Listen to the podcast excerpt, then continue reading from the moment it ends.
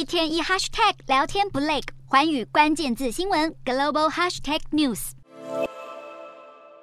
大批民众高举国旗，无惧列队的警员在一旁戒备，大声呼喊着抗议口号。摩尔多瓦首都基西涅夫这周爆发了数千人参与的示威游行。这场活动是由亲俄政党少尔党所发起，抗议者因为不满能源费用飙涨，要求亲西方的政府提供补贴，同时也要政府确保不会将国家带入乌俄战争中。摩尔多瓦是欧洲最贫穷的国家之一，大约有五分之一的人口都活在贫穷线以下。随着战争爆发，导致物价飞涨。摩尔多瓦的通膨率更是飙升到 百分之二十七 以上，让许多民众在生活开销上都面临巨大压力。但即便如此，摩尔多瓦仍旧接纳了许多来自乌克兰的难民，成为收容最多难民的欧洲国家之一。自从乌俄开战以来，摩尔多瓦就接待了超过六十万名难民，其中大约有十万人还继续留在当地。除了官方和其他机构提供的收容中心以外，一些热心的摩尔多瓦民众也会让难民暂住在家中，来度过这场难关。联合国难民署高级专员波奈里表示，摩尔多瓦本身就不是一个富裕的国家，